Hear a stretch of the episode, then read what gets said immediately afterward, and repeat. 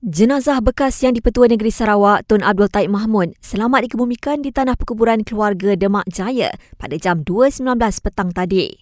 Turut hadir ketika upacara pengebumian ialah Sultan Brunei, Sultan Hassan Al-Bolkiah dan juga yang dipetua negeri Sarawak Wan Junaidi Tuanku Jaafar.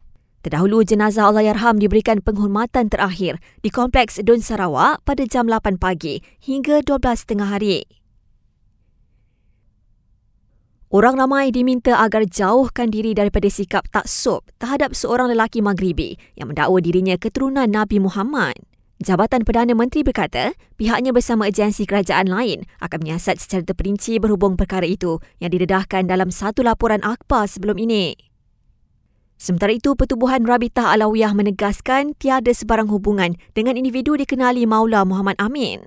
Tegasnya, pihaknya tidak pernah terbabit dalam aktiviti menjemput, menganjur dan melaksanakan apa juga program dijalankan individu terbabit atau orang dikaitkan dengannya.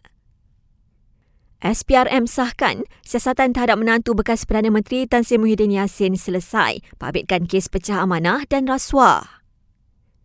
Di Butterworth, seorang bekas mudi sebuah sekolah agama didakwa atas tuduhan melakukan seks luar tabi'i terhadap kenalannya. Dan pelakon Fatah Amin dedahkan terdapat peminat daripada Indonesia menangis gara-gara menonton pengakhiran wataknya di dalam filem Trinil Kembalikan Tubuhku. Berikan tajuk lagu yang disiulkan untuk memenangi sebahagian wang tunai RM7,500 dalam siulan sinar menyinari hidupmu.